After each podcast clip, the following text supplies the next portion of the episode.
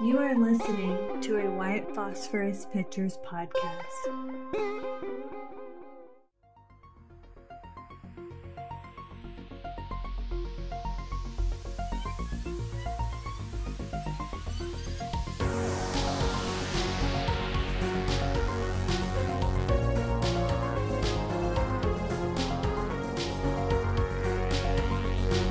Broadcasting under the night sky from the edge of an undisclosed jungle on the Gulf of Mexico. I'm Christopher Garetano, your voice in the night. For the next hour, allow me to be your guide into the bizarre unknown, the fantastic macabre, and together we'll journey to that borderland between fiction and reality, a place beyond all rational explanation.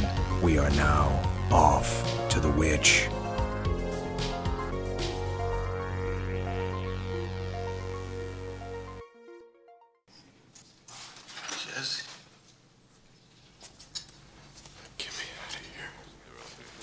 To go? Home. This is your home. You're dead. Dead? No. Oh, I, I just hurt my back. I'm not dead. What are you then? I don't know. This isn't happening. What is happening? Get me out of here. There is no out of here.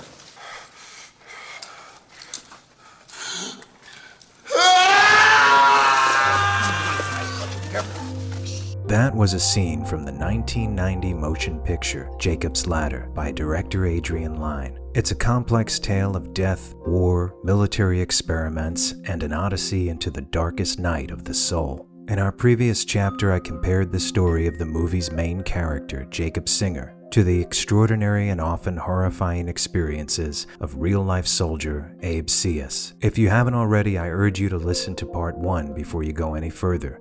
And for the rest of you, stay tuned and I'll return after this commercial break.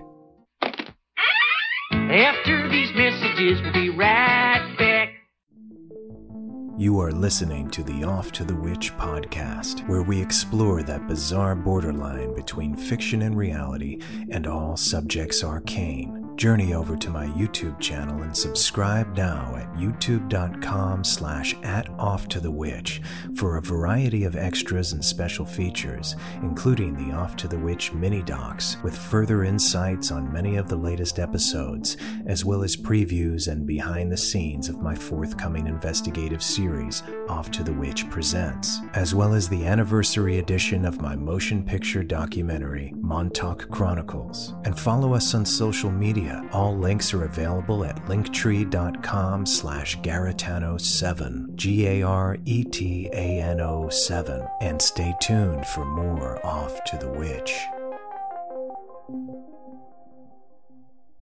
When you need mealtime inspiration, it's worth shopping Kroger, where you'll find over 30,000 mouthwatering choices that excite your inner foodie. And no matter what tasty choice you make, you'll enjoy our everyday low prices, plus extra ways to save, like digital coupons worth over $600 each week. You can also save up to $1 off per gallon at the pump with fuel points. More savings and more inspiring flavors make shopping Kroger worth it every time. Kroger, fresh for everyone. Fuel restrictions apply.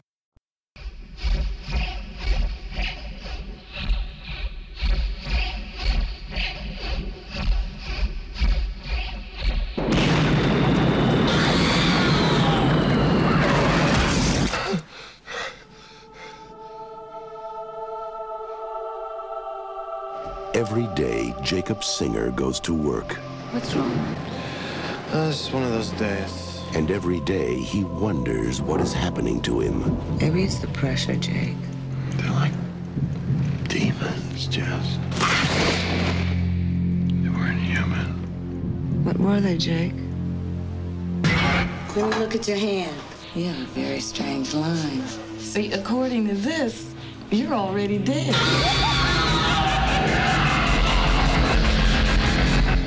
Something's wrong, Jake. They're coming after me. I don't know who they are or what they are, but they're gonna get me, and I'm scared, Jake. I've seen them too. Maybe the demons are real. He's running 106 feet.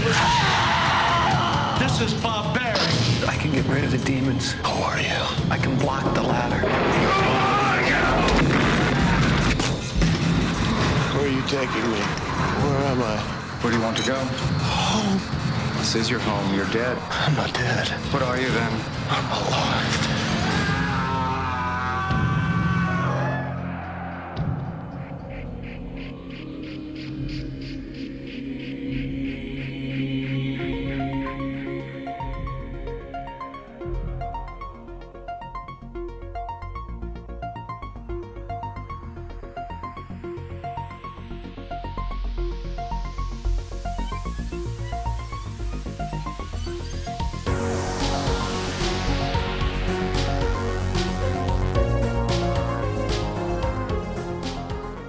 Back to to the Witch. I'm your host, Christopher Garetano, and tonight's guest, Abe Sias, returns to tell us his odyssey through a personal hell that's tantamount to the story in the motion picture Jacob's Ladder. Government experiments on unsuspecting military subjects, strange visions, and demons lurking in the shadows. So here's my interview and the conclusion, at least for now, to the story of Abe Sias Uh, I know we left off last time, like I said, what happened in the doctor's office, but you have a whole, uh, you have volumes of things that happened after that. Can you um, take me to what happened at that time, and then lead me through again, if you know, and however you want to do it, whatever you're comfortable with, I'm, fi- you know, I'm fine with that. But whatever you want to tell me, I'm open to what happened after. After the doctor's office, uh, the doctor's appointments. Uh, Yes. Uh, well,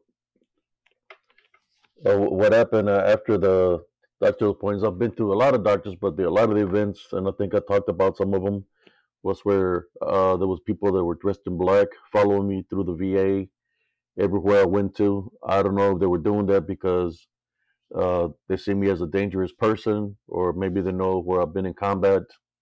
But apparently, you know, if they're following me around, they, they have to know something about me in order to have like four or five people following me around uh, and some people that are like undercover uh, follow me around within the within the VA hospital. So that happened like almost every time I would go to the VA where I was running into these people that would ask me certain questions out of the blue and I'd never seen them before in my life, but it's kind of like they were following me around. Another was a couple of times where the doctors were hit, like a red button that's underneath the table it's kind of like they would uh, see if they could uh, provoke me, get me upset. So if I, you know, I have problems hearing sometimes, and that's why my voice sounds loud because of all the booms from the tank. So it's kind of like when they would hit that red button, I, I knew because security would show up, you know, security would show up and they were like, is everything okay? And all this stuff. And it's like, and I'll be like, what, what are they doing here in my appointment? You know, because I was there for an appointment. Did they see you as a threat? Was that in the paper? As you know, were they worried about you when you were there? Uh, I, yes, I believe so. I believe so, hundred percent. Uh, it's kind of like they they they knew they, they already knew in advance that I, what I was going to go to an appointment. So there were times that I would play games with them back because I didn't want them to to be following me around because I would get tired of that. So what I would do, I would reschedule the appointment on purpose. You know, because I would get tired. But even, but even when I rescheduled it, they would show up. You know, uh, there was one time I was eating breakfast and this guy just showed up right in front of me and he was wearing all kinds of badges from the from the VA and he, he was asking me all kinds of questions. And I think I spoke about that last time how he followed me out there in in uh, out here in public, and then I, I went behind him behind his vehicle and I followed him all the way back to the VA. So he was, I had gone to an ear appointment and he he he was following me. He, he was it's kind of like a stalking me, you know. So it's kind of like they know, they knew who, who I was. Uh, I think they they more they know more than than what they're saying. Do you think? And I and I've read about this a lot. Like, do you think one of their goals perhaps was to kind of use you as a uh, an assassin, and maybe they were priming you for that? Like, what do you think their observation of you? and them following you around ultimately was? Well, they, they know that you could say I'm special, you know, uh, because of, you know, uh, since I'm close to God, you know, I've been blessed with like special abilities, uh, like kind of like like uh, like uh, like a psychic. Uh, I remember before the war even happened that they woke me up out of my sleep up in uh in Hohenfels. There was like the colonels and the lieutenants woke me up and they were asking me what my dream was about, and I was telling them that I could see burning tanks and I could see our tanks with certain numbers and certain uh, symbols. They were asking me about the symbols, and I, I told them how they looked. So I gave them a, you know, the, they were the, and I was saying perfect fire commands that they never heard this fire fire commands before. So the next you know, as the month passed by, they start using all this fire commands, and then when we went to combat, the symbols that I had given them the descriptions of the symbols that I that I seen in my dream they used out there in Operation Desert Storm. So I think they've been following me for a long time. They know that I'm special, and uh, not just that. Uh, when I got sent to King Daughters, I believe they tried to take me out. They sent me from the VA to King Daughters, but the higher power kept me here. Um, to my understanding, I was uh, clinically dead for 20 minutes and the only reason I found this out is because the doctor they uh, opened up the curtain and he had a smile on his face. He he took off running out of the room. You know, to make a long story short, uh, maybe you want to hear the story one day. Uh, is this doctor that took off running out of the room? To my understanding, he took his life. He committed suicide. But it's because when he opened the curtain, I was already clinically dead for 20 minutes. Now I was somewhere else spiritually, and I was able to come back to my body. I get, I believe I got blessed to come back, and he got scared, so he he he, ran. And I'm more sure if they've killed people before for the organs or whatever, that he knew that there was a higher power. Uh, the only reason I found out I was clinically dead for 20 minutes is because a couple of nurses were stalking me from that hospital that worked for the ICU room. Um, and they told me that there's no way in the world I should be alive, that I, that I should be dead, and the doctor should be alive. So their intention was to to murder you. In other words, yes, yes. Wow. They they they did murder me. That's the thing.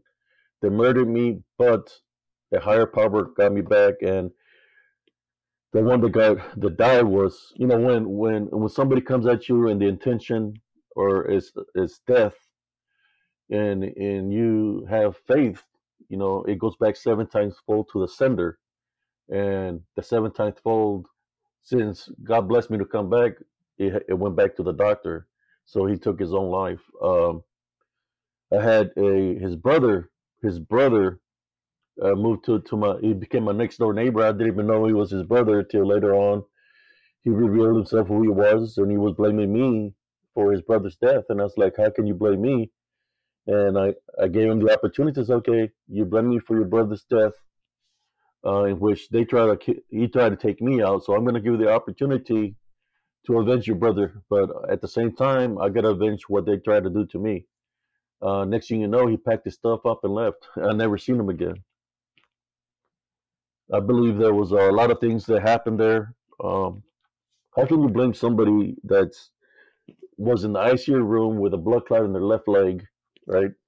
And you're there because you're needing their medical assistance, but then you die, and God bless you to come back, and the doctor takes his life or commits suicide, and then they want to blame you for the doctor's death. How is that possible? It seems like there are so many different double crosses going on in this situation. And um, I want to hear more stories before I start asking more questions because yes. I, you know, I want to get down to after all this time because you're probably the best person to assess this entire web of deceit and and what their intentions were. But I, I want I want to be able the audience to hear more first. And so, we're, so after that incident, um, was there ever a point where you felt you were being left alone? Because you were being followed, you were being watched and monitored for a reason or many reasons. What uh, or what was the next major event that happened where you you felt threatened? Because obviously you must have throughout this time felt very threatened. Uh, there was a time when I was in a, an emergency room uh, with that blood clot, in my left leg, and uh, and it was at the v, Temple VA, and a nurse came in there, and I was waiting for my sister to show up, and this nurse came in and stuck an IV in me. She tried to break the IV, the needle in my arm, and I was trying to prevent her from doing that. And at the same time, you know, I was kind of like uh, hallucinating some, and I was seeing the spirits of, of, of dead people in there. And she was trying to break the needle in my arm, and I grabbed her from the wrist so she wouldn't break it. And she was trying, and then I see my sister, and I said, "My sister is here." You know, when you hear about, about black widows, I believe she was a black widow nurse, and she was trying to break the needle in my arm. So I grabbed her from the wrist, and I was fighting her with uh, the little bit of strength I had. And when I said my sister was here, she turned around and took off real fast. And uh, and I was telling my sister that the the nurse was trying to break the needle in my arm. She was looking, and I was I was trying to point to her where the nurse was, uh, but she left the she left the IC that uh, the emergency room. So, including this nurse, Yes, this was another attempt to to Take kill me. you. yes, Wow. sir. Um, there's numerous events like that that happened to me. Like uh, I told you last time, the guy that they, they, lo- there was a guy that lo- they let loose intentionally from, I guess, where the, the people that have serious problems. He had a, supposedly he had escaped, right? That's what they they try to tell me, but I know that they didn't. He didn't escape. I believe they sent him my way to confront me. You know, I believe they were using him uh, to come up against me like a weapon. And he was a big guy, you, you know, and he came up to me and stood right in, front of my face. Uh, in the, as a matter of fact, we were in the VA. It just happened in the in the pharmacy, in the in the lobby of the pharmacy, and he stood up right in my face, and he was just smiling, looking at me, and he put his hand in front of me, and I, I grabbed it from his hand, and he started squeezing real, real tight. I could feel the strength, but then I, you know, uh, I trained, so I zoned out and I ignored what he was trying to do. So, you know, I used my love foundation and I told him, "Hey, uh, this is what I told him: don't don't fall, don't let him do, use you this way. You're better than this." Eh, I told him escape, you know, and he let go, and he walked away from me real fast. When he when he walked away from me real fast, then next thing you know, not even uh, 30 seconds, there's like six, seven security guards there looking for this guy. And they asked me, do, do, do you see where this guy went to? And I didn't say nothing to him because I knew that they put him up to it. But this guy, he left. I believe he escaped. He, he escaped the facility. Uh, they were using him to come up against me. He was a big guy, uh, African American. Uh, but I wasn't afraid of him but I used my love foundations to tell him escape. You know, don't let them use you this way. I knew I knew that that he was being used.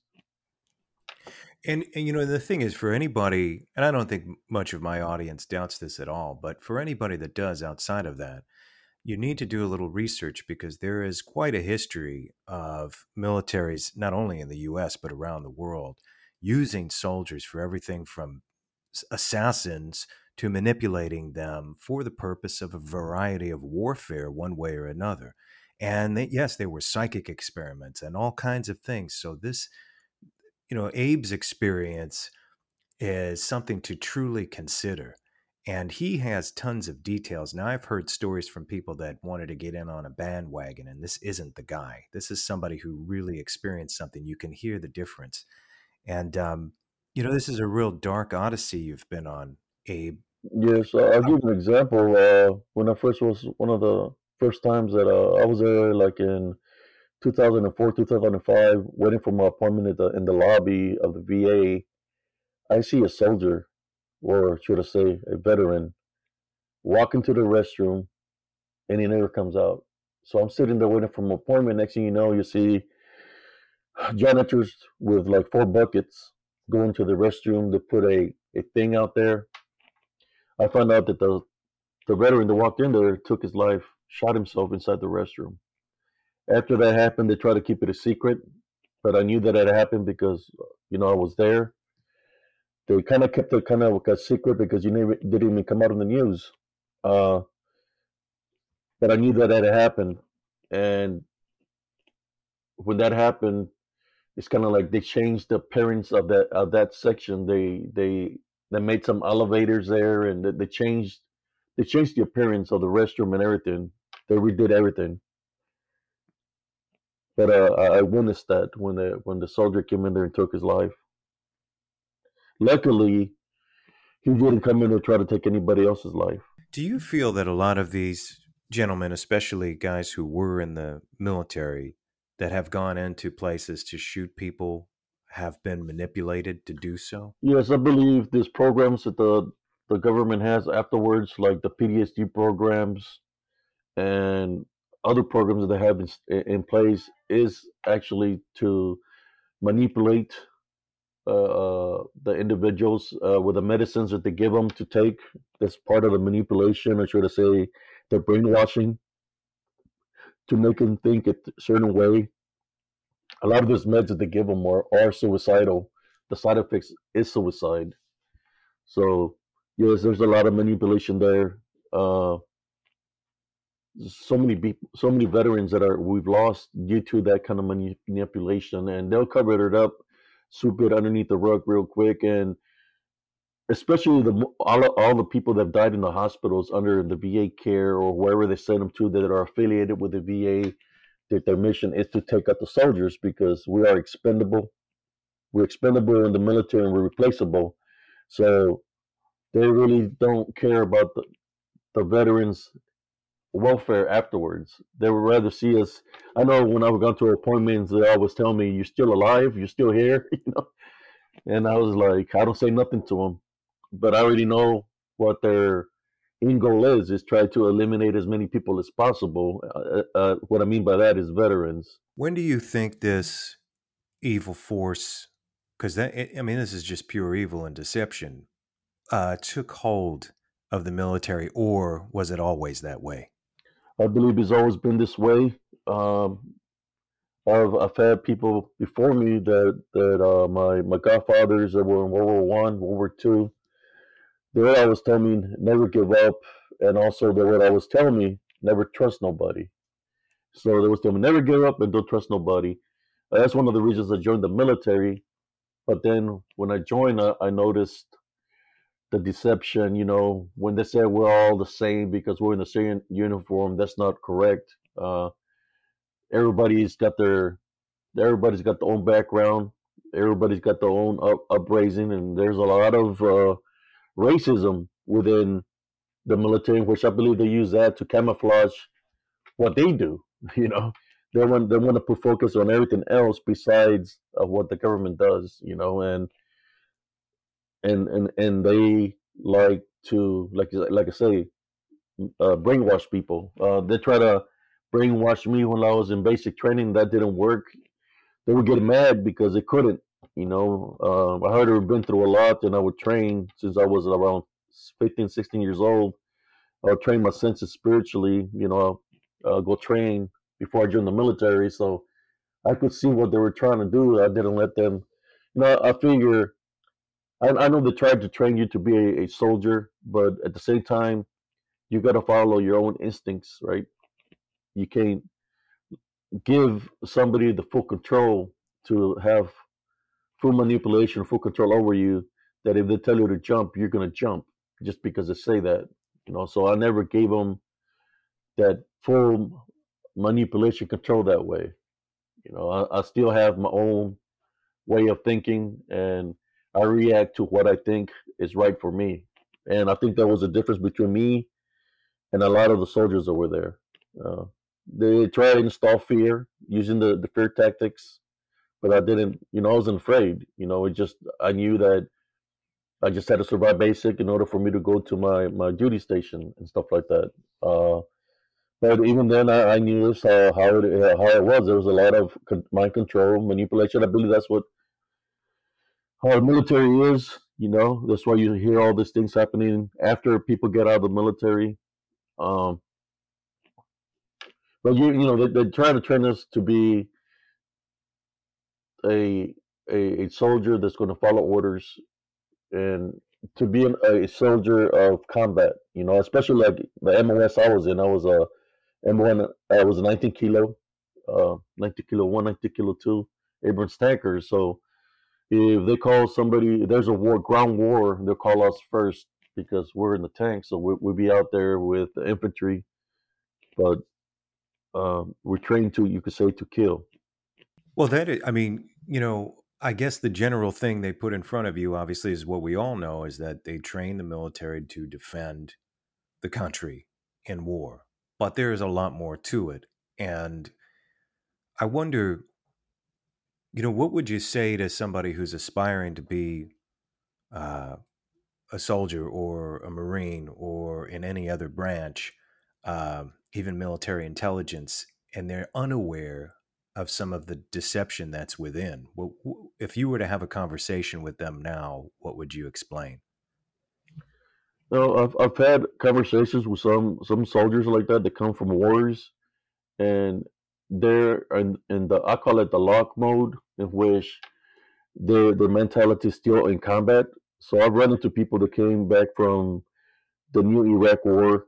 Uh, when I was at a bar one time, and this guy, the soldier, was with four other soldiers, and he came at me, and he was like in war war mode still, and he told me that he could kick my my ass, you know, excuse my language, that he could do this. And I told him, why would you do that? I'm, I'm one of you. You know, I used to be in the military and I was in Operation Desert Storm. So he goes and talks to his friends and comes back and he tells me, I, I can kick your ass and I can kick it right now.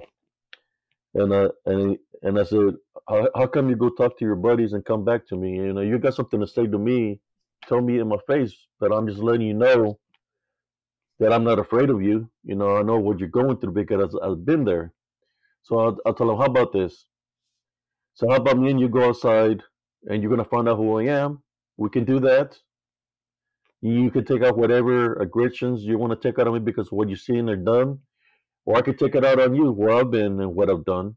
Or how about we just grab a beer and drink a beer and we just say we're we do what we had to do and we leave it at that. He went over to talk to us, came back, and he said, "We just drink a beer," and we drank a beer, and we left it at that. You know, sometimes you have to to understand uh, how the lock mode is. You know, because there's a lot of people that come with that. They're they're still in combat mode, and and their guards are up, And especially coming back from from combat.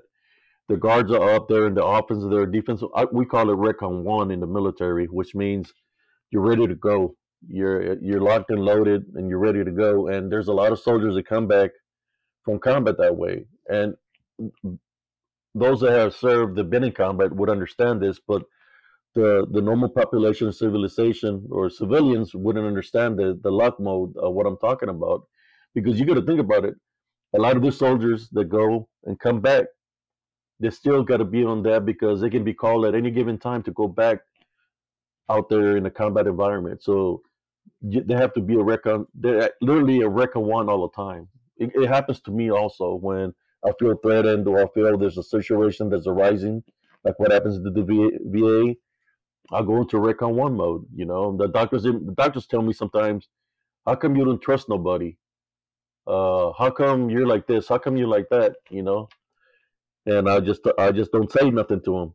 you know, but I, when they tell me that, it's because I question everything. You know, when you when you when you've been through what I've been through in the VA, you know, there's no trust there. You know, the trust is issue is out of the window because they try literally try to take you out. So there's no trust at all. You know, uh, but for those that are serving, I would say train to what they teach you to train, but at the same time, don't be gullible and do what's right for you.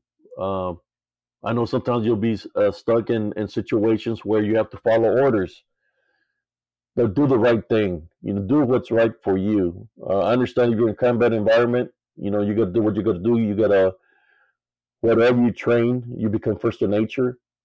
But there's going to be a time when you're not going to be in a combat environment. Uh, I say to you, uh, try to find some inner peace within you because if you get stay in Recon one too long, that's where the manipulation happens, and it can affect you for the rest of your lives because Recon one is literally a spiritual opening for negativity to spiritually attack you. Because rec- when you recon mode, what what is recon is it means you're ready to kill. Uh, when you're placed in a combat environment, so you, you you're in recon one mode all the time. Well, that's also a spiritual opening for other forces to attack you because you're leaving your foundation open, and that's what happens. From a spiritual standpoint, what do you think is truly happening behind the curtain? Because outright, obviously, there's a lot of deception, and there are a variety of manipulations going on for different reasons for for yeah, power. Yes, yeah, there, there's a lot of demonic forces behind this, brother. And like I said, I believe uh, I shared the story where the chaplain, they said he was a chaplain. He wasn't a chaplain, but he knew my grandfather. I believe that was demonic.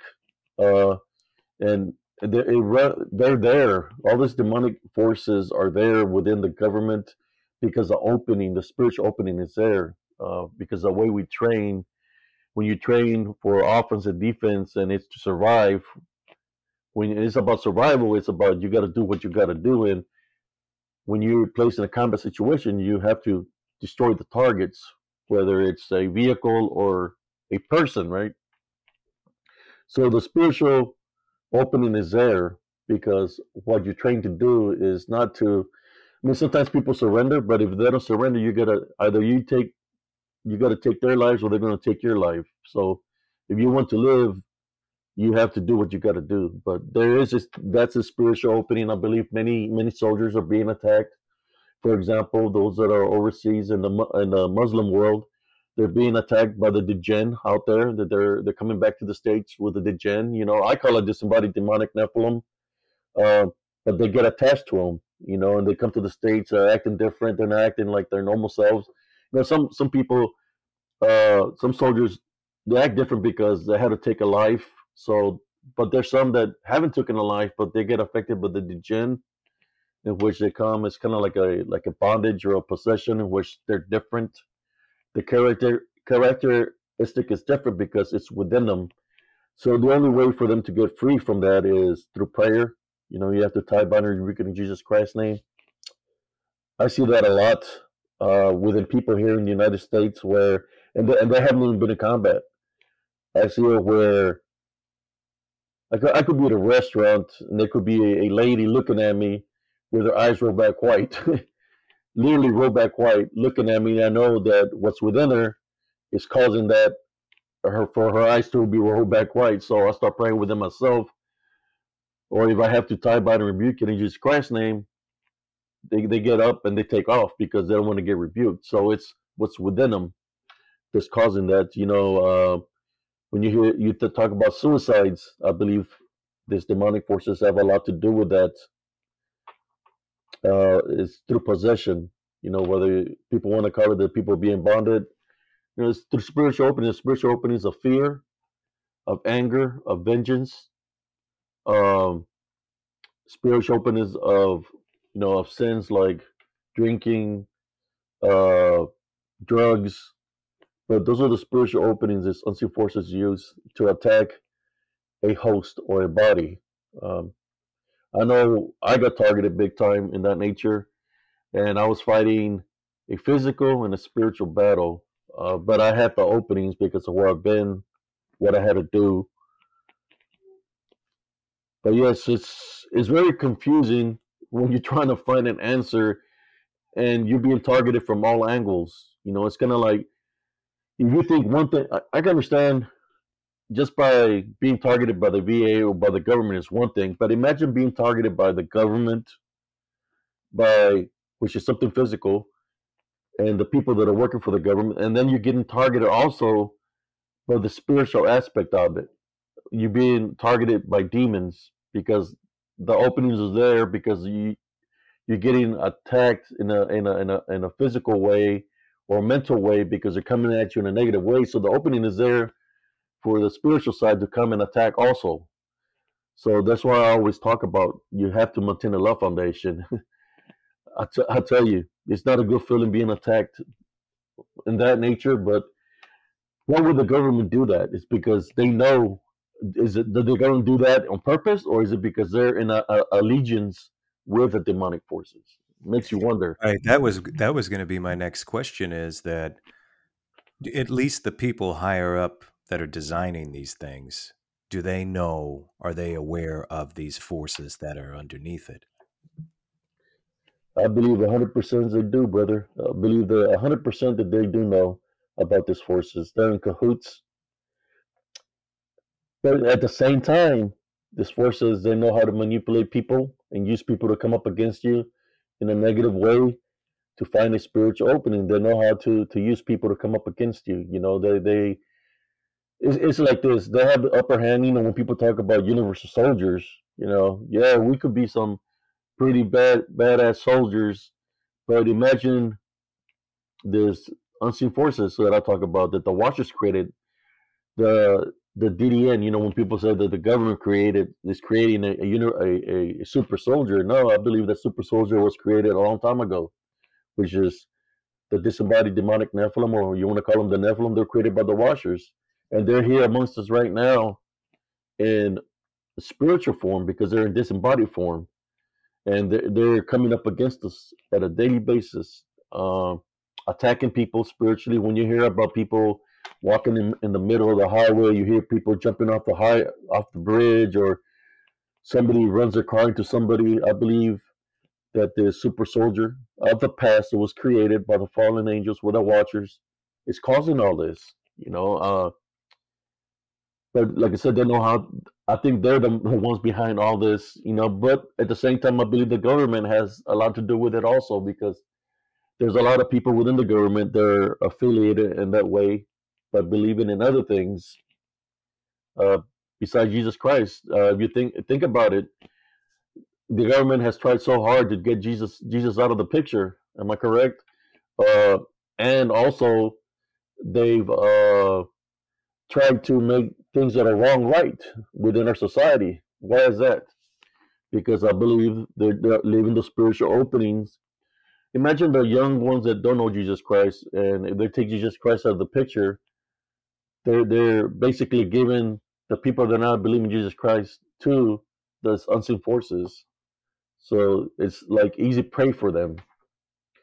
That's why uh, I created my group, Spiritual Encrypted Encounters, to try to help out as many people as possible spiritually. Do you think we're we're in the middle of a great spiritual battle right now?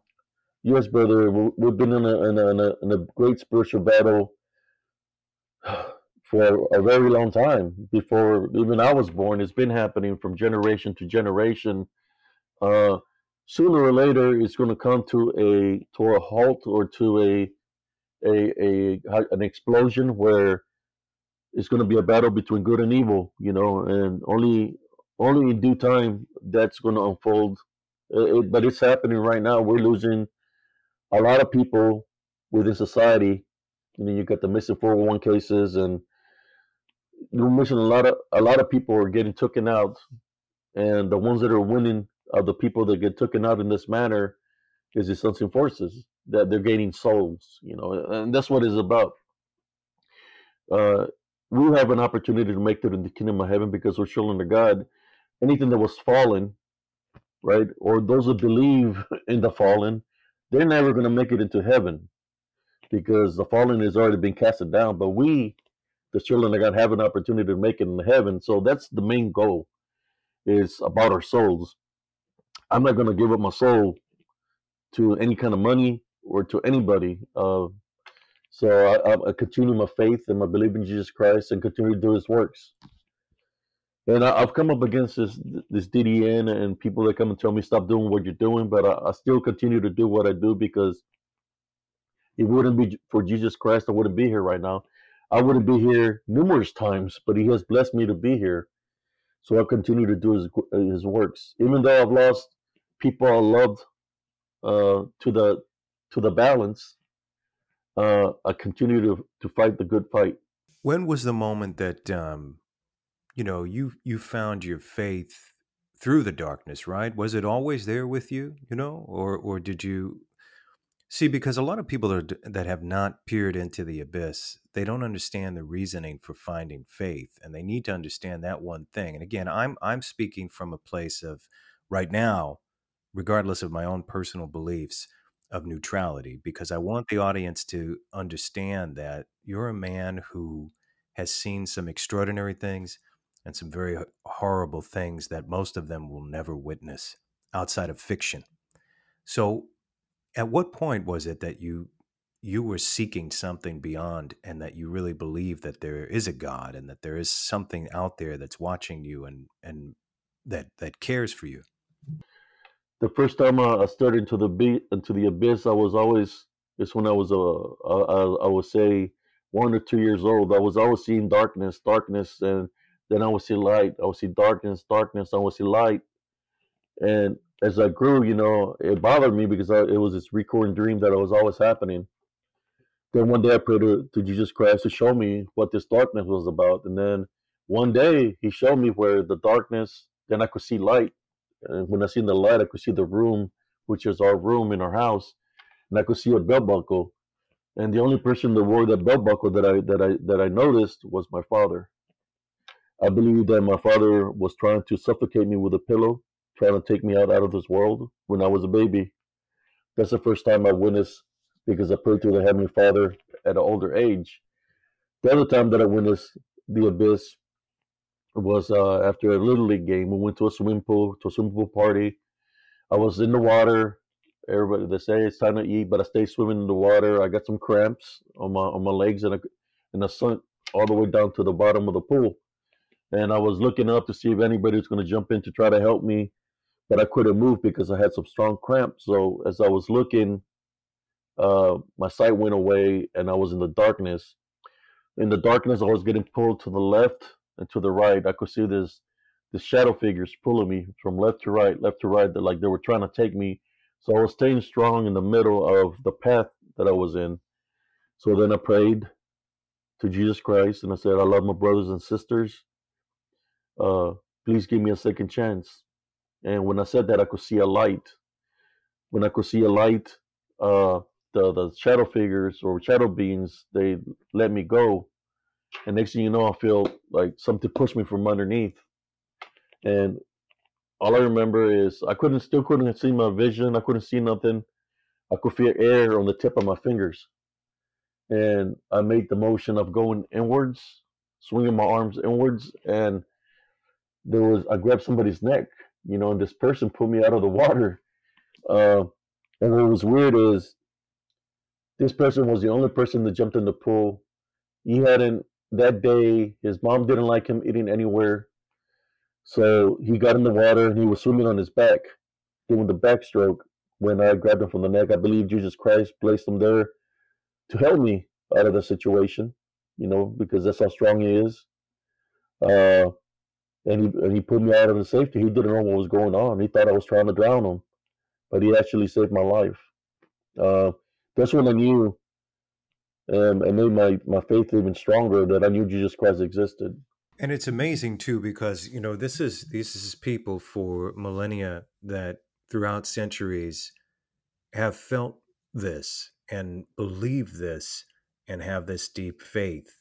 And for the people that don't, you know, it, I, I believe those are the people who have not had the experience you have this this revelation this true reasoning for belief because many of the people that have have really lived life they've gone through some dark stuff some crazy stuff and it brought them here. It's something even as an intellectual you should consider even if you're an atheist or whatever you know that you should at least, at the very least, consider all of the credible people throughout history that have had this experience. And it, it is something to consider for a thinking person. And that's why I have issues with people who have no belief. You know, I'm like, well, obviously you're closed because you must consider all of these people throughout history, credible people that have experienced something extraordinary. It is not some kind of collective hallucination just because you didn't have the experience. So there are not battle people of balance that belong that believe on the other side.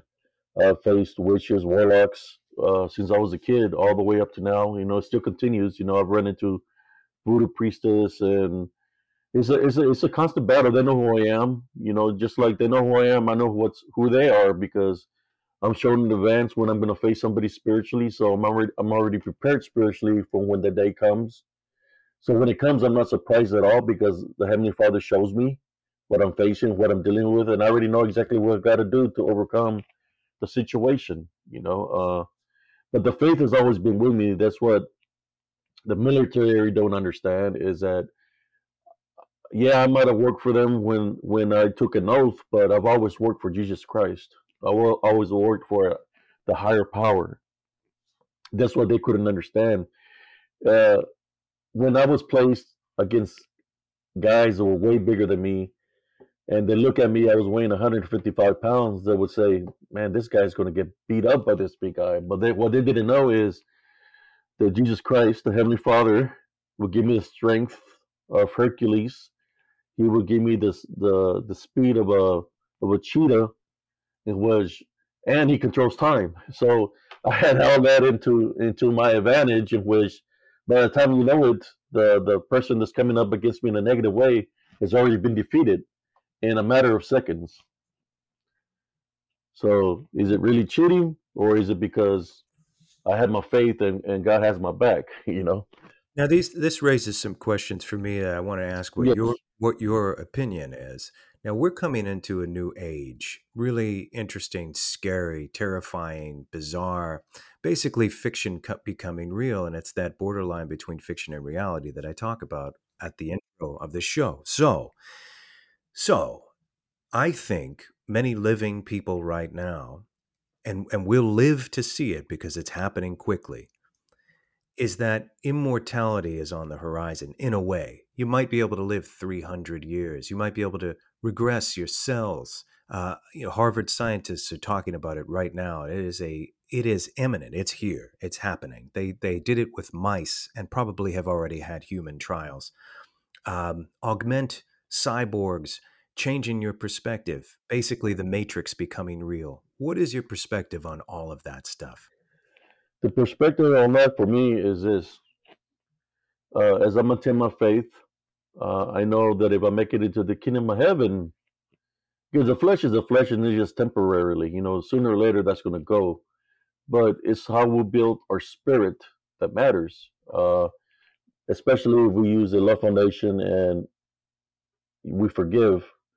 Our, our spirit continues to live because it becomes everlasting and when we make it into the kingdom of heaven.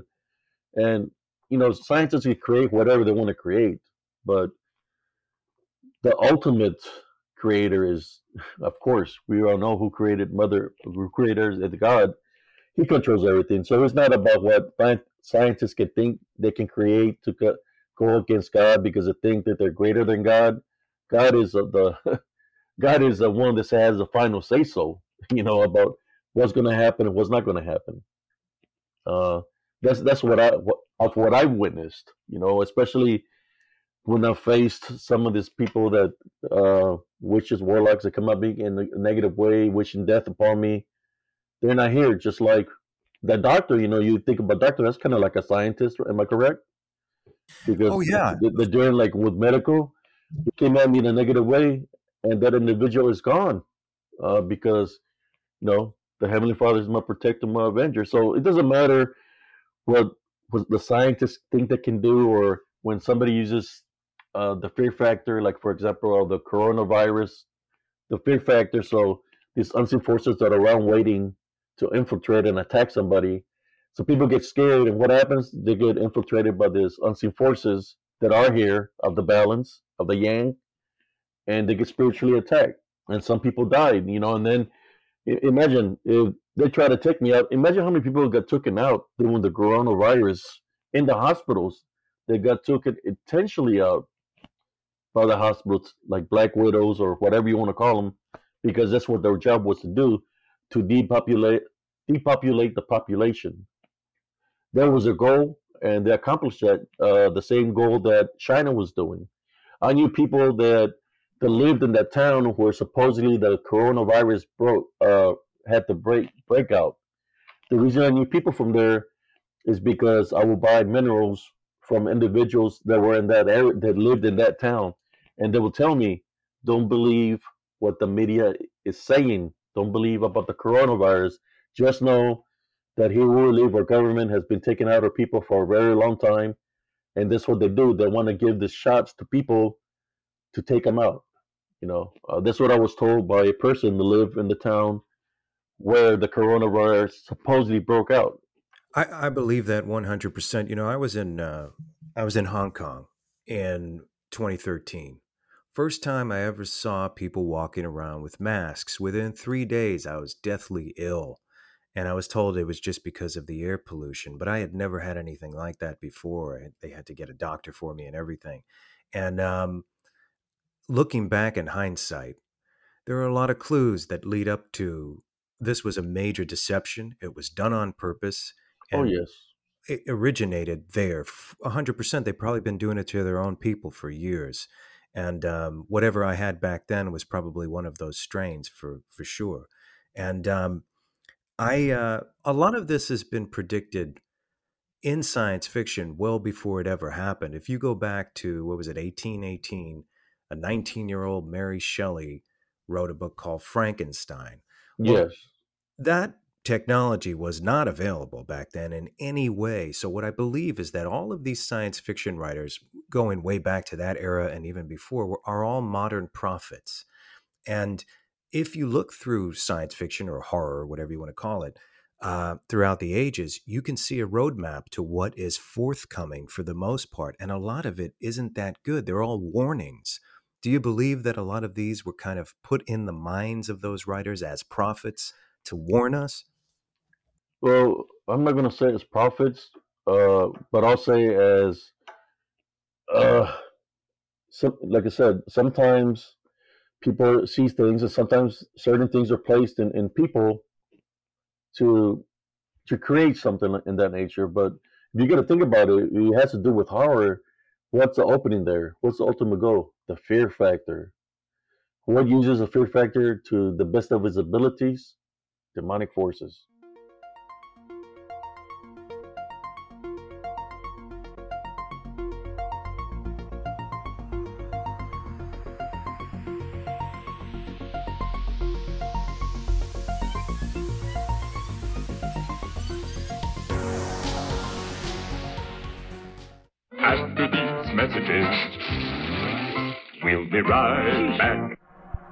There are those who say that this quiet town holds many secrets. Legend has it that beneath this very tower, a dark force had its eyes set on the children.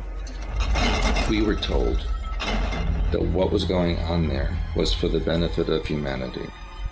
What would you say to the people who say, well, all these children were kidnapped and murdered and you were a part of it, what would you tell them? You I did approve of it, but there was nothing I could do about it.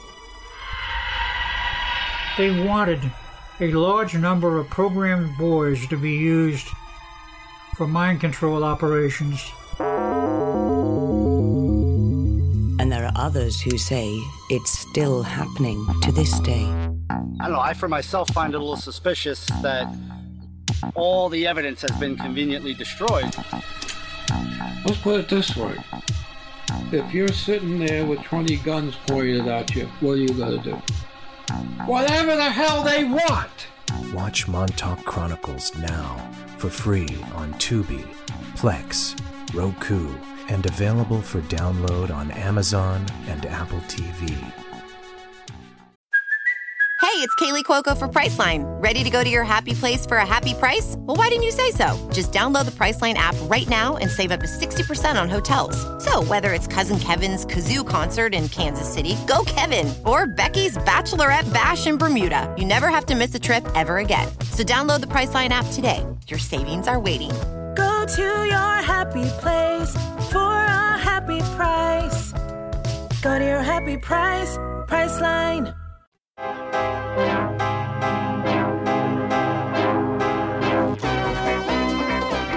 This series presents information based in part on theory and conjecture. The producer's purpose is to suggest some possible explanations, but not necessarily the only ones, to the mysteries we will examine.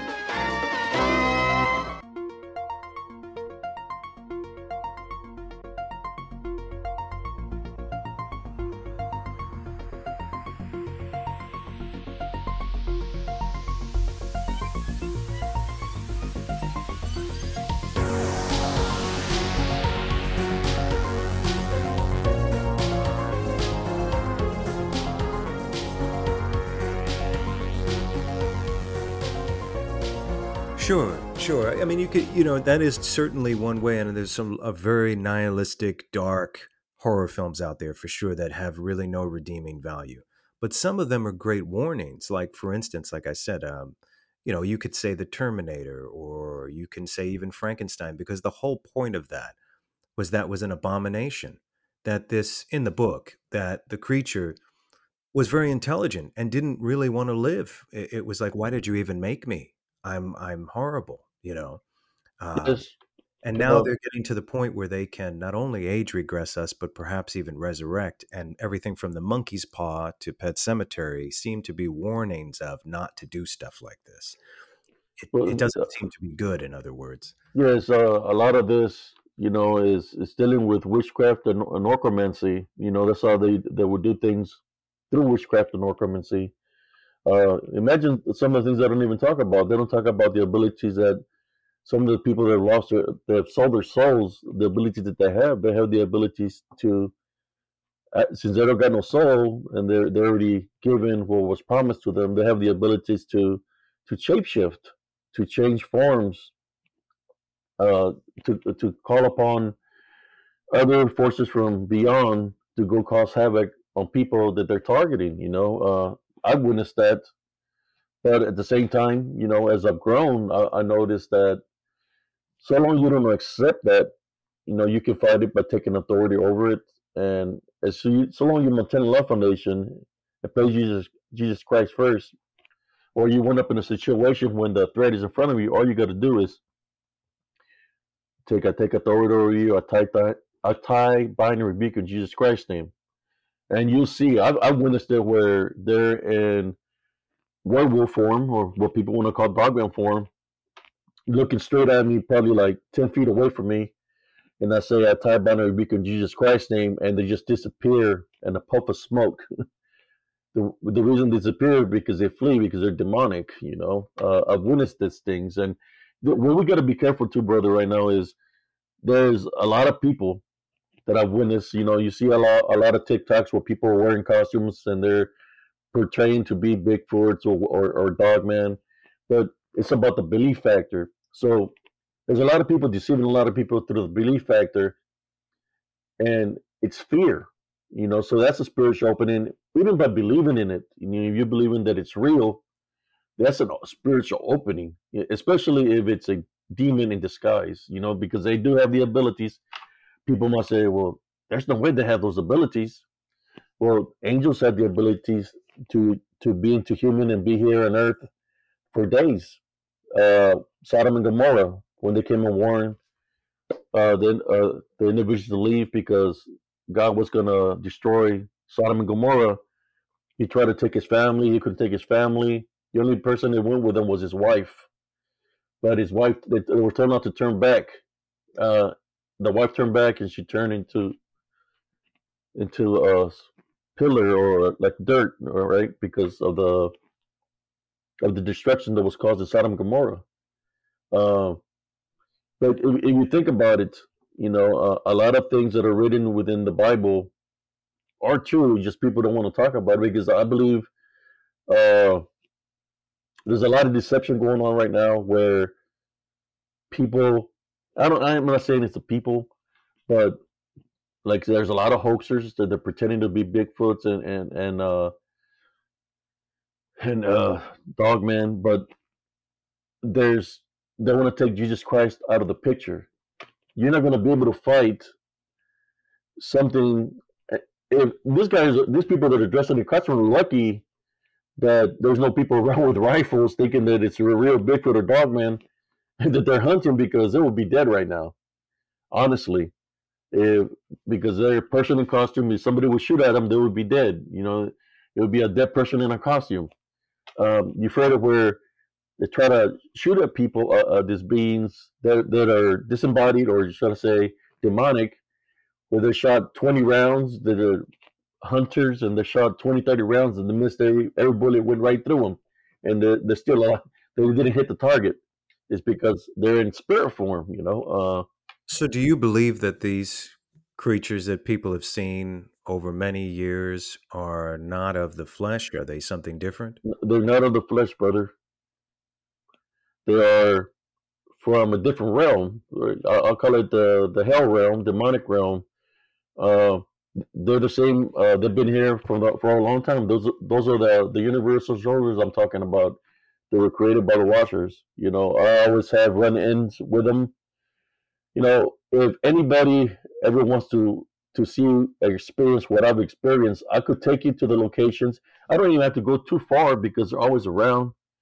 Uh, but I just don't want nobody to get hurt uh, spiritually. So, in order for me to take somebody, I would have to see how the person is as a, as a spiritual person. Because if they have spiritual openings, you know, I've seen I've taken people to certain locations and they've gotten attacked spiritually, in which they get the energy drain, and I have to literally carry them out of the woods because they got spiritually attacked. And I don't want I don't want to cause no harm to no, nobody. That's why I make the videos. I, I figure I'll go into the areas, I'll get the the evidence that I need, the spiritual evidence, so people can see that what's out there, so they can see if I could awaken them spiritually.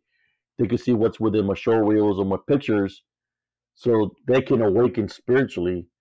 So they can start having a, a personal relationship with the Heavenly Father, forgive, Montana Love Foundation, so He can bless them with the spiritual gifts of discernment that He has blessed me with, so they can fight spiritually also not just that, but for their next of kin, you know. Now, you had all these experiences in in the military. Yes. You come back. It wasn't until you returned that you witnessed other things like some of the the creatures that you're talking about. Can you tell me like the first time that you you experienced that? Well, I've been I've been witnessing this this beings for a very long time, bro. This is this is before the military spiritually, I've always been spiritual. So I've been witnessing all my all my life this DDN that I call DDN, this werewolf like werewolf like looking creatures, but to me they're demonic. I've been witnessing them all life, but I noticed how it was they were in cahoots in some kind of way with the government when they started attacking me. I was being attacked by the government and by these beings back in uh it happened for a while since 2002, 2003. Uh, it's been happening for a very long time. I've been fighting spiritually against both of them. you know, when you have to pray, and I can't, I can't have anger in my heart. That's the thing. So every time I experience something negative from the VA, I have to say, I forgive you, or uh, you know, I type and rebuke whatever's trying to cause that because I can't leave a spiritual opening for myself to get spiritually attacked. So sometimes when people come at you in a negative way, you just have to ignore it or deflect it, not allow it to affect your mind or your heart. Um, that's what I would say to anybody. Uh, is if you're going through something negative or you, you are arguing somebody with your loved one, don't hate. Forgive right off the bat because you don't need to have a spiritual opening to get spiritually attacked. You've heard it where families have family feuds that last for years. Am I correct? Where where there's division for years because nobody wants to say I'm sorry.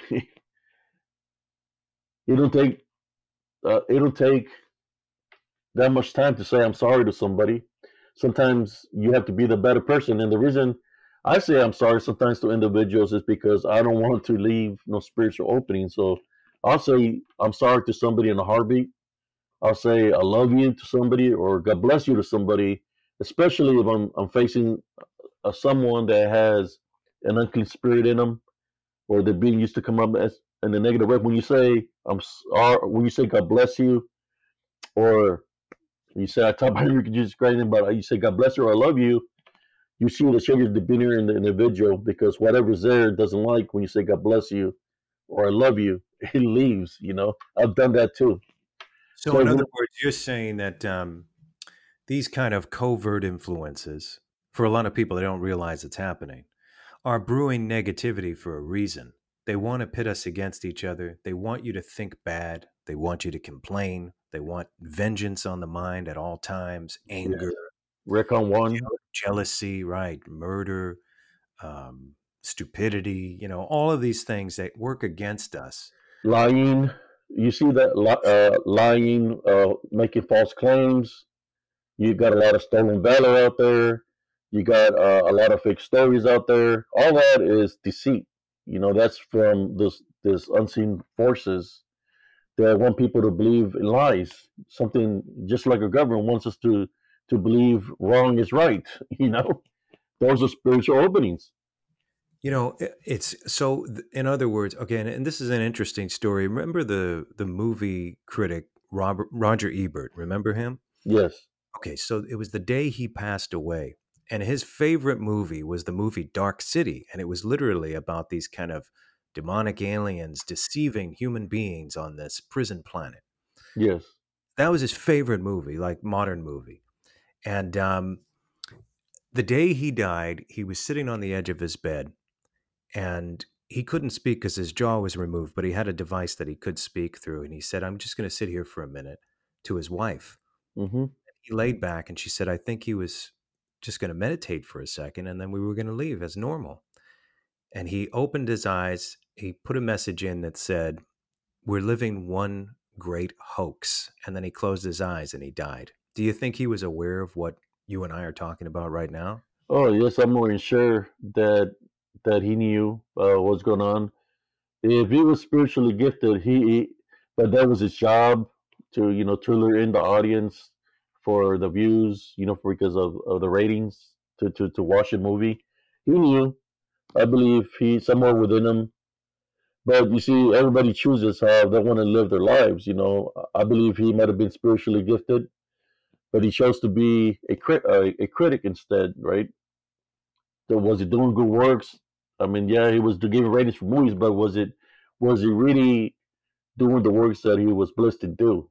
Uh, but I believe he knew uh, what, what, the real deal is, and I'm more sure some of those movies, you know, uh, they're they're being, uh, I should say, made through a different source, you know, to find spiritual openings. Yeah, I mean, you know, Dark City is is a great movie. Um, I mean, for me as a movie maker, I you know I love it. I love the way it's made.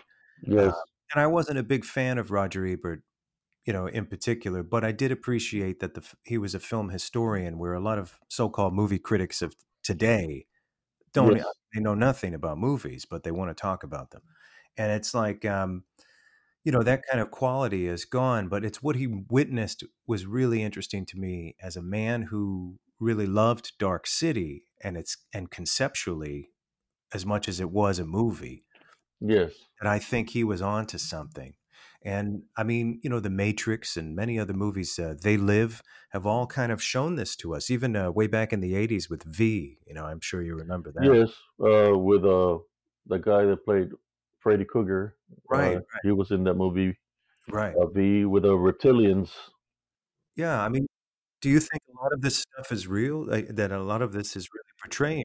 Yeah, I've I've witnessed a lot of things. Uh, back in, in the Rio Grande Valley, where I come from, in South Texas, you know, right, right now I think they believe uh, built like a NASA or whatever, where they, they, they send a rocket up into supposedly into the atmosphere. But I would witness a lot of activity over there, like reptilian activity when I was growing up. Uh, UFOs flying in the sky, breaking the sound barrier back in the 70s. Uh, we had an experience with this supposedly this this big bird that was attacking people. Uh, I know I got scratched in the face by, by something that was mimicking uh, my grandmother's voice. They called me to the window one evening. When I got close to the screen window, the screen window got ripped off. I got hit in the face and I flew back. I was bleeding from my face. I had scratches uh, like on my on my skull all the way up to my eyeball. I remember going to school with it, and my mother had told me, "Don't tell anybody what happened."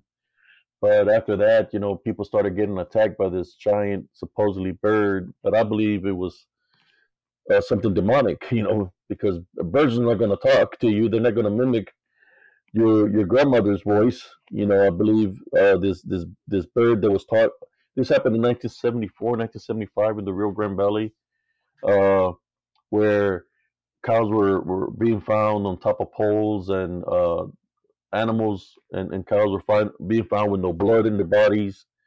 Uh, some people got attacked by this giant, supposedly bird. You know, it happened for for a while there in the Rio Grande Valley, uh, but then all of a sudden everything stopped. But all that was happening at the same time that you know, when you think about animals without blood, you could think about vampires, you could think about the chupacabra, but then you you have UFOs being seen breaking the sun barrier at the same time, and then people being attacked by this giant bird. You know, it's kind of like did a a portal open? Was there a test by the government that something in the nature happened, or was it something that was out of the demonic realm that they have so many abilities, you know, to to maybe be able to make people see something so they can believe in it, you know. Uh, but it happened in the 70s. I witnessed that in, in, in South Texas. But yeah, I believe the the reptilians that I witnessed was uh man, it happened when my grandmother passed away. Uh I remember the, the, the doors open in the funeral home and it's kinda like time was being controlled by whatever came in the door. And everybody that was in the funeral home was frozen, like they couldn't move, like time stopped. And I, I turned my head and I was able to see uh, two tall figures uh, with black, like black uh, robes with hoods, and there was one in the middle that was crawling on the floor, moving like a snake. It went up to the to my grandmother's coffin, and they were saying something in a different language. And then they, when they left, they went backwards. And as soon as it went backwards and the doors closed, everything came back to normal.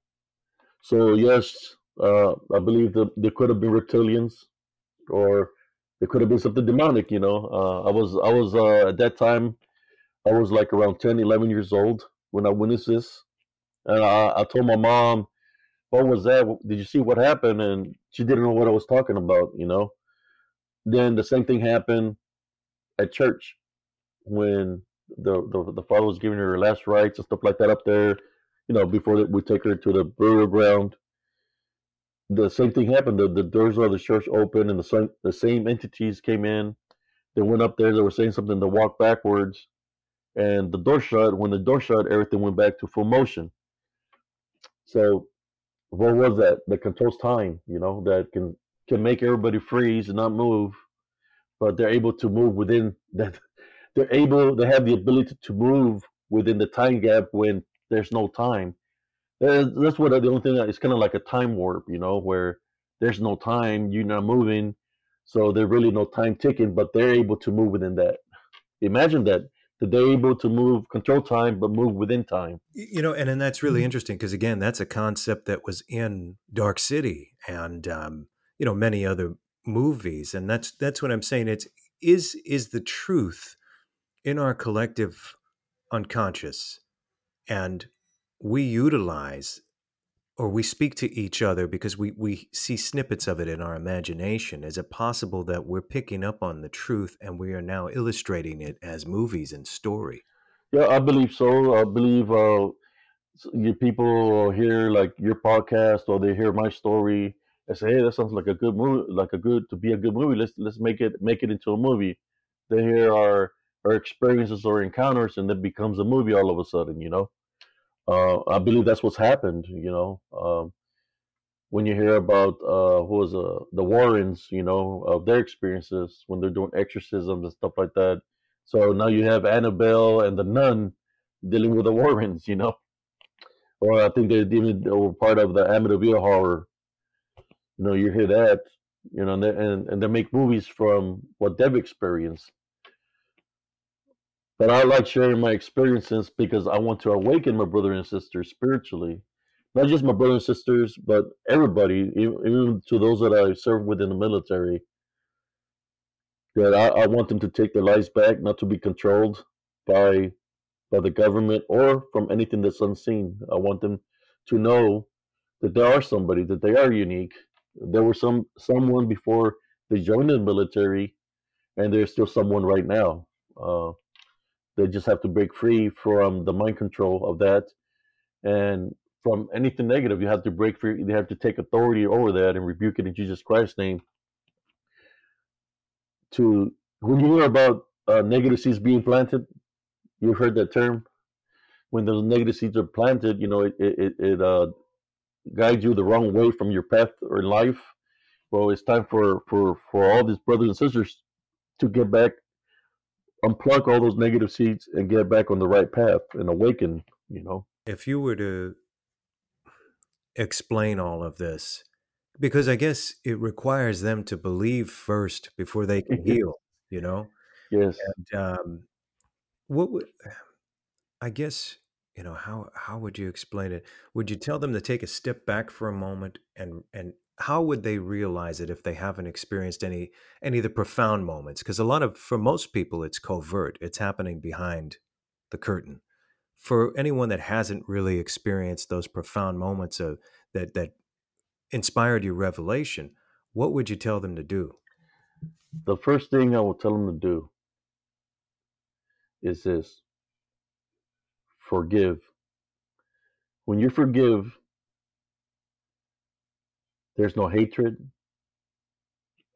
You have unforgiveness. Yeah, uh, there's no unforgiveness. So, in the spiritual aspect, when you forgive, that's part of love. It makes your love pure, 100% pure, in which that's what Jesus Christ would do. So, you become closer to Jesus Christ, which you will have a relationship with Him just by forgiving truthfully from your heart. You have to be, it's got to be done truthfully. Once that happens, He blesses you with a spiritual, spiritual gift of discernment, in which that's what guides you spiritually, lets you know the what's part of the yin, what's part of the yang, what's good, what's bad, because you're going to be spiritually gifted in that manner to be able to tell. That's what I will want you to do is forgive. Uh, and when you do that, then the, the the blessings come even more because you you you you're able to see and remember things that you might have forgotten. And and as you remember, you're gonna say, "Oh, this is what this happened. This is why this happened." And he's gonna show you. He's gonna awaken you, and he's gonna guide you the right direction. But you have to have faith. And for those that do not have faith, it's never too too late to to have faith. Uh, you you can have a spiritual a, a relationship with Jesus Christ, and He will guide you. You know, it's never too late for anybody to change their ways. But that's what I would say is forgive. You know, that's that is the number one thing that I had to do when I was being spiritually attacked. You know, I was going through with the government, with the unseen forces, all the things that were happening to me in Elms Grove stopped when I forgave because I could I could feel different. When you have unforgiveness in your heart and you got a hatred, anger, uh, all you feel is a black heart. When I forgave, truthfully, I feel better the following day in which the blackness had left, which was the, the bondage, right, or the negativity. Uh, and I feel different in which the negative that was bothering me didn't want to uh, give up on keeping me bonded. So they came at me one more time, but I was already awakened spiritually. So they gave me an offer. The offer they gave me was they wanted me to do one thing, and it was literally to take my life. And I was like, wait a moment, you're lesser than me. You're you're already been casted down. So I said, first of all, they're, they're trying to threaten me. They said they were going to come after my son. I said, look, my son is being protected by the Heavenly Father. Uh, second of all, I take authority over you in Jesus Christ's name. I tie, bind, and rebuke you in Jesus Christ's name. When I did that, that was the last time that the things were happening to me in the it stopped. I was getting attacked physically and spiritually by these unseen forces. Everything stopped. So when that happened, I already knew that Jesus Christ was with me. And that's what, why I do these things that I do now, because I know how great Jesus Christ is. And I know this unseen forces that doesn't matter what genre we can talk about. I know they're afraid of Jesus Christ. I ran into a reptilian. Um, I was walking down the, the highway where I used to live in Elms Grove. I seen pebbles flying from behind me in front of me. I was like, "Well, that's a lot of pebbles." When I turn around, I seen this this tall tall guy running at me kind of awkwardly. The way he was running wasn't human like. And I stopped, I put my guards up. You know, I was paramilitary, got my guards up, and I said, "What's what's going on?" And I was I was ready to fight. You know, and he stopped and looked at me, didn't say nothing. You know, he's looking at me. And so, what's going on? Uh, you, you made me, uh, you triggered my senses. What's up? And all he said, I said, "What's your name?" And he said, "Indiana." So he came walking parallel to me. I didn't want to give him my back, so I made sure he was walking parallel to me and we started walking. He wasn't saying nothing to me.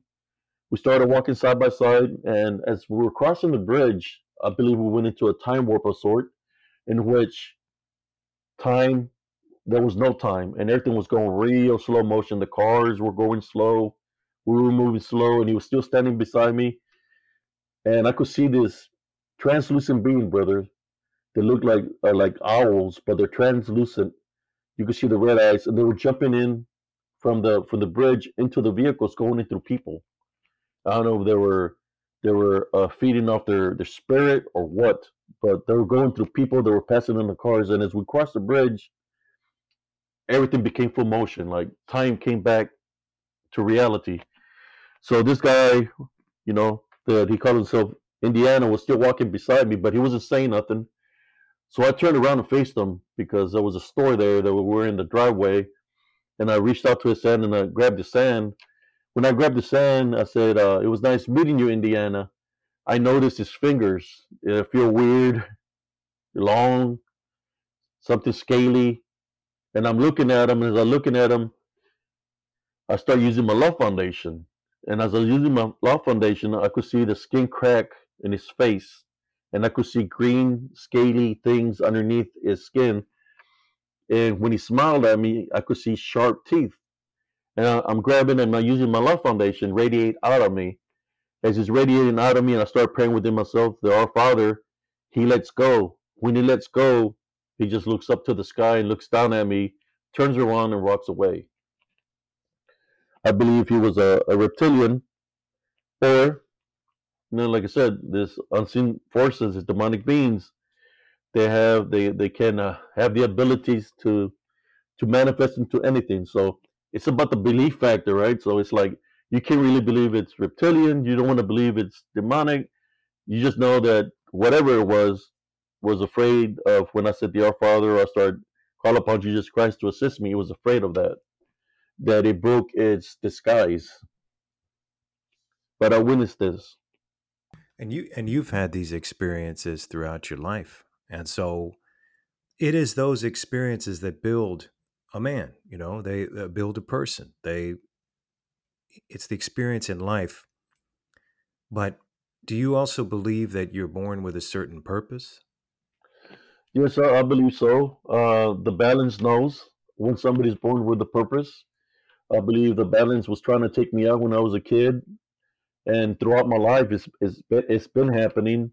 But I know at the same time, uh, God has protected me. The angels have protected me, and they continue to protect me. You know, uh, I'm here for a reason, and the reason that I'm that I'm being used is to try to awaken my brothers and sisters spiritually. At the same time, there's forces that come up against me daily. Like if, if you notice the photos that I placed on the short reels, they come at me daily. Also, I have people that come at me in a negative way daily, but that's that's normal to me. That's nothing new. This is not. It's, it's been like this all my life, so it's something that I'm used to. But it's about what you allow in your heart. So that's why I'm a Timber Love Foundation and I deflect the negativity. Uh, I could show anybody that skeptic that doesn't believe of what I might be saying, I could take you to the location of Elms Grove or to where I go and you can witness it for yourself. Now, anybody that's skeptical, but like I said before, I don't want nothing to happen to anybody and nobody that, that might have a spiritual opening to get bonded or spiritually attacked where they they start having health issues or it follows them to their house. You know, I want nothing to happen to nobody, but you know that's that's what normally happens within the balance. It's about if you if you're really spiritually prepared. Uh, when uh one of the apostles was told not to go to the the foreign country, the foreign land, he went he came back possessed. That Jesus Christ had to rebuke the demons out of him. So some people are not spiritual ready to go into an area that might be demonic infested.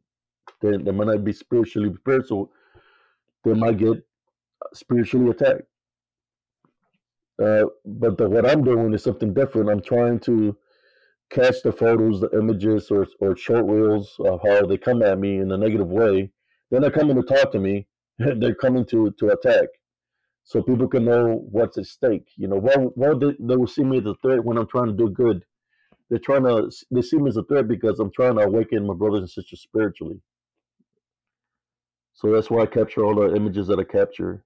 It's it's kind of overwhelming sometimes because uh, last time that I went out there, something jumped on me and they tried to bring me down, brother. It felt very heavy. That I feel pain right off the bat on my on my left side where I could feel like a lot of weight on me. So as soon as that happened, I said, I "Top binding rebuke of Jesus Christ's name," and I got out of there. It's been like two weeks.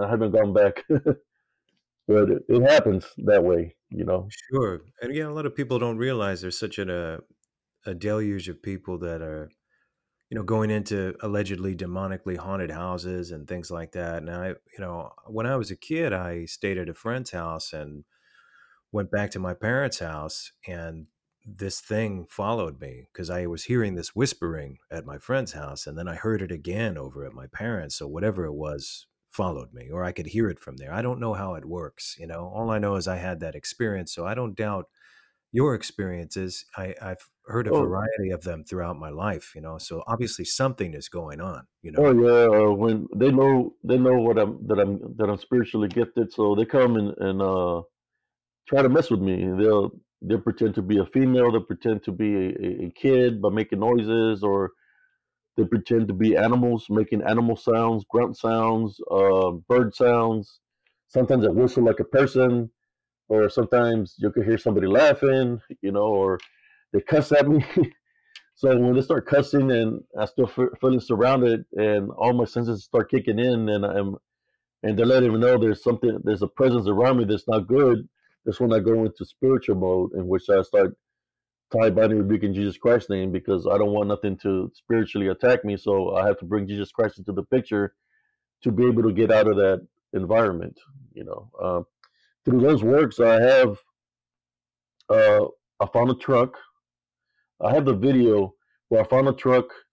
It's on Spiritual Encrypted Encounters on YouTube and on my on on Facebook where I, I was putting a a I put it to that where people tell me you need to take a weapon in there because of Bigfoot or the Diamond Mahami, and I was trying to show people that it's more of a spiritual thing. So I took a selenite sword with me in there, and I got the selenite sword. As soon as I walked into the path, it's like my life you broke. So I came back into, you know, I had re- It came back, and I said that my my have got interrupted.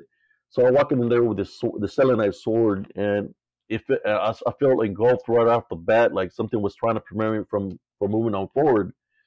So I said, I'm gonna go in there with no fear. You know, I know Jesus Christ with me. So I kept on walking, and that's where I encountered a truck. I went up to the truck. It was a green truck. The windows were down. I could see a wallet in there and the keys in the ignition. And I was around the vehicle and I was yelling to see if anybody was there, but nobody responded. So I walked maybe like another 200, 400 meters into the woods, and I found a like a little campsite out there and there was a tarp and I was looking around and I was asking, is anybody out there? But nobody would say nothing. So when I was walking out, you know, people that were viewing the video were like, hey man, I see something there. You need to get out of there. You need to get out of there. Tell me to get out of there because of seeing things.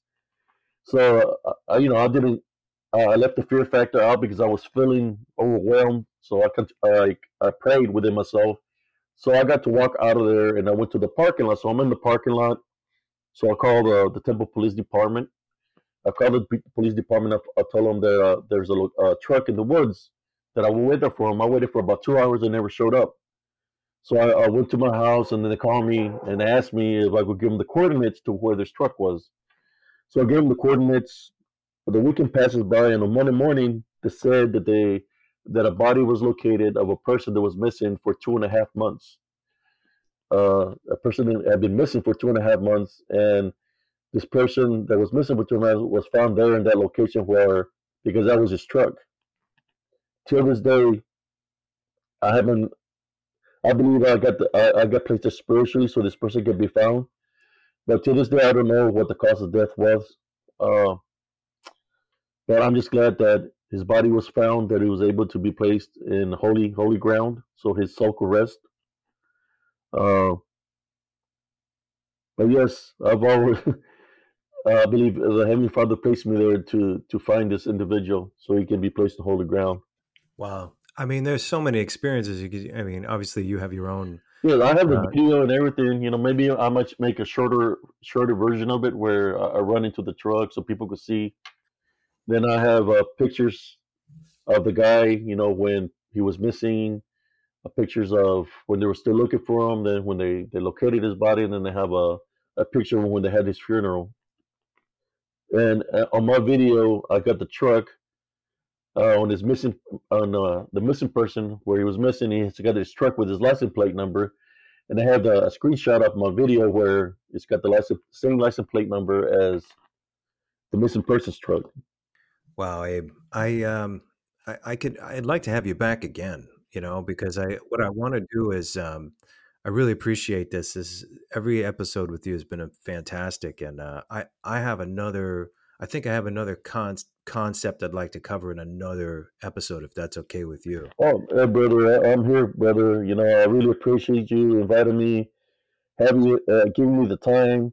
Uh, I could I could feel something spiritually within you when I seen you there. You know, what I didn't get to talk about was at the VA when they sent me into that that I uh, that big old uh, what do you MRI room. That's like a big magnet. They have them. They have two of those those buildings outside the VA. They sent me in there and to do a test, and I've never been into one of these big uh, MRI things. It was huge, and this was something different. Uh, they were making loud sounds, and li- the lights were flickering. I didn't know what they were trying to do, so I'm in there, and I could feel as my spirit left my body but then I was able to come back in my body, and they were seeing this because I could see them. So next thing you know, they're telling me, "Are you okay? Are you okay?" And I come out, and they told me I got up real slow, and I was telling them that it felt like my spirit left my body, and I came back into my body, and they're just looking at me. They're just looking at me, and they told me to take my time. Uh, but what they were actually doing with this, this this device was they were trying to trigger a seizure and I didn't know that they were trying to trigger a seizure, which I believe they did. But the, the question about that is why would my spirit leave my body to come back into my body? What were they really trying to do? Wow. That's that's something that that I don't understand. What what were they trying to trigger a seizure? When I'm already on medicines for, for epilepsy, why were they trying to trigger a seizure? Were they trying to to see if I had a seizure, or were they trying to see if I could have a, a serious seizure that's going to kill me? Well, I mean, considering all of the experiments that they've done over the years and reading about everything from Holmesburg prison experiments to MK Ultra, um, and even way back into things that were happening during World War II, uh, these are, I mean, these these are some really evil, brutal, you know, almost insect like ways of thinking. You know, they don't care. They don't care about how you feel. They don't care about what the consequences are. It's only for their goal and whatever a strange, you know, esoteric goal they have in the midst of it. But it's just brutal and it's evil, what we would all define evil. And I believe so, brother. Uh, I know in the army they used to say we're the government's property and we're guinea pigs. Well, I believe, you know, since I'm a veteran still, I'm still kind of like a guinea pig because they're doing this running experiments on me like that, and that's not right. Especially when they know I already have seizures, and I've I've had you know seizures for since a long time. That is recorded, documented that I have them. Uh, that they're doing running this this this test. To me, it's kind of like why would they run a test to trigger a major seizure on me? I don't understand. Was it because I already know I have seizures. Was it to take me out? you know, if I could see my spirit leave my body and then he came back in my body, because uh, that's one thing I have a strong spirit because Jesus Christ is with me. Uh, but maybe their their end goal was to take me out that day. But uh, if they try to give me another one of those tests, I will refuse. I will not do it again. I know uh, you were doing some experiments like that with uh, that helmet that you were talking about. That's I was, yeah yeah, I, I, I just talked about it on this little web series I'm doing, and um, it was on an episode of my show Strange World that came out in 2019, and uh, yeah, I mean all that stuff was very real. I I uh, I experimented with it twice. I have it here, but I haven't touched it since. And um, I mean, it's interesting that that Dr. Persinger was looking into this stuff to see if there was a heavy uh, geomagnetic or electromagnetic field that inspired that. You know, it's uh, so in other words, like I'm not saying the stuff isn't real, and I don't think he was either. I think what he was saying was if you could measure something, there might be a, a, a strong magnetic charge in the area when it's happening. And at least they can determine and say, well, these areas have the, you know, the places that you, you went to that have a lot of activity or the, the most haunted places Yes. a Right. strong electromagnetic or geomagnetic. Bermuda. Triangle Right, is right. one of them. Bermuda Triangle. Uh, I understand where you're coming from with that. You know, I believe that. You know that certain areas. Uh, it has to do with elevation, possibly also. You know, depends if you're in high elevation, low elevation to the ocean. You know, uh, limestone can cause magnetic. Uh, that's one thing that I've witnessed, brothers and sisters, uh, brothers and sisters, Rosie, is that this disembodied demonic Nephilim, they do use a source of a magnetic magnetic energy when they come at you. There's some of the symptoms that happen. Your senses will kick in, in which all your hairs stand up from your arms, sometimes from your head. They'll stand up, and that's when you know they're around you. And then you start hearing all this this things. It's kind of like your your your dimension and their dimension is crossing with each other and that's when you know they're around. So, uh, but there, I always feel a magnetic disturbance around me when that happens. When they're around, they bring that to the table, and which the magnetic uh, interference is so strong. At times, it makes you want to pass out, and I believe in the past it's brought me to the ground where I have passed out and blacked out in the middle of the woods. Not not of a lately, but when I was in Elms Grove, where it made me pass out. I had no energy. Uh, this this this uh, young gentleman found me. He was coming from school, found me in the woods, laid out on the ground. I had gone to the store, my energy had gotten sapped. And uh, it took me like 30 minutes just to wake, walk 100, uh, like 200 meters to my house because all my energy was gone, you know. Uh, but that the young boy helped me get out, get out of the woods. Um, but it can be that strong that you lose all your strength. So that's why I always tell people you have to be spiritually prepared before, during, and after, because they do have that ability. It's kind of like a like a form of a possession. You know, when when somebody gets possessed or they they get they're being used, there's got to be something for them to enter your body. You know, they something there's got to be some kind of opening. But it's not a good feeling when you get your energy zapped. It takes me sometimes a week, two weeks this time, past time, two weeks just to recuperate. Uh, and sometimes uh, they do come to my house because they'll make noises outside and they want me to go out, but I don't go outside. I keep my house blessed, uh, but they have those capabilities.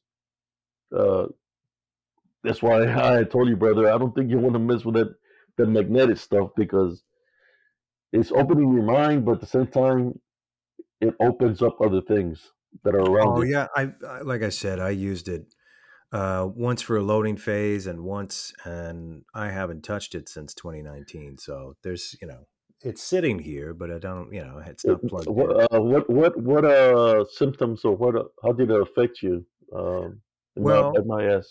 Yeah, I um I've always had vivid dreams and I've had psychic experiences and I've uh you know nothing to an extreme uh but I've had them and I've recognized them and I've seen a couple of things here and there and like I said it's not every day it's it's it's once or you know to three times in my lifetime that I've experienced something really profound like that but when I use this thing it um it enabled me to when I even slightly start falling asleep, I'm literally in a vivid dreamscape.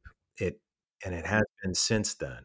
Even if I'm just dozing off a little bit, it happens. And um it make me more psychic? I don't like again, I don't think it ha I, I think I remain the same as I was. My perception is strong, you know. It's been since I was a kid. But um I think for the most part that the ability to have those that lucid dreaming almost immediately is is the major result from it for sure. Do, do you have the ability, like when you're having a, a bad dream or a well, people we call it a pesadilla, where or what people call uh, what do you call it? Uh, what do you uh? It's when you're asleep and you can see everything around you. What what's the name of that? Yeah, I had that experience actually the other night. Literally Uh, closing my eyes. out of body experience where you can see everything around you. Do you have the capability to be able to get out of it? Like to be able to get out of that situation? consciously i don't even know if i'm trying at at the time it's happening you know you're just kind of there um but uh yeah i mean this is definitely something i'd like to talk to you about on another yeah, we can do that, brother. Or uh, we can talk about. I got I, I got a lot of a lot of that to talk to you about. But Well, I really appreciate you, brother, for for having me on here, brother. likewise brother. I, I i appreciate every minute of it. It's fantastic. Each each chapter is just great and i i was getting ideas on how to do another one. But give me a give me a little outro here. What do you want to say to the people on your way out? What would you tell them? You know our existence is very complicated and if you were to just to, to simplify it and i know it's tough into just a, a wish or a blessing or a, a well wishing what would you say to the audience I would I would say uh, to anybody here that's viewing or listening is always follow your heart. Uh, your heart will guide you uh, because there's some a higher power controlling you. You know, so go with your instincts. Uh, when you have a love foundation, it becomes that stronger. That that instinct becomes that stronger, where Jesus Christ inter- intervenes and helps you out through situations that might not be understandable because people might not believe what you're going through, but he understands. So he's going to guide you how to get out of the situation. That's where you get your wisdom and knowledge from. And of course, if you wind up in a situation and you're alone, just remember you're never alone because he's with you. And if it, it gets to the point that you feel danger around you of, of the unseen, right? You could always call upon him and you, you can say, I tie, bind, and rebuke you in Jesus Christ's name. When you say that, to whatever is coming at you spiritually, you're going to see the quick effect of that because when you're saying it, you're saying it out of true faith and true belief, then you're going to awaken spiritually. But number one, always maintain the love foundation and forgive brothers and sisters because it will make your love foundation that stronger.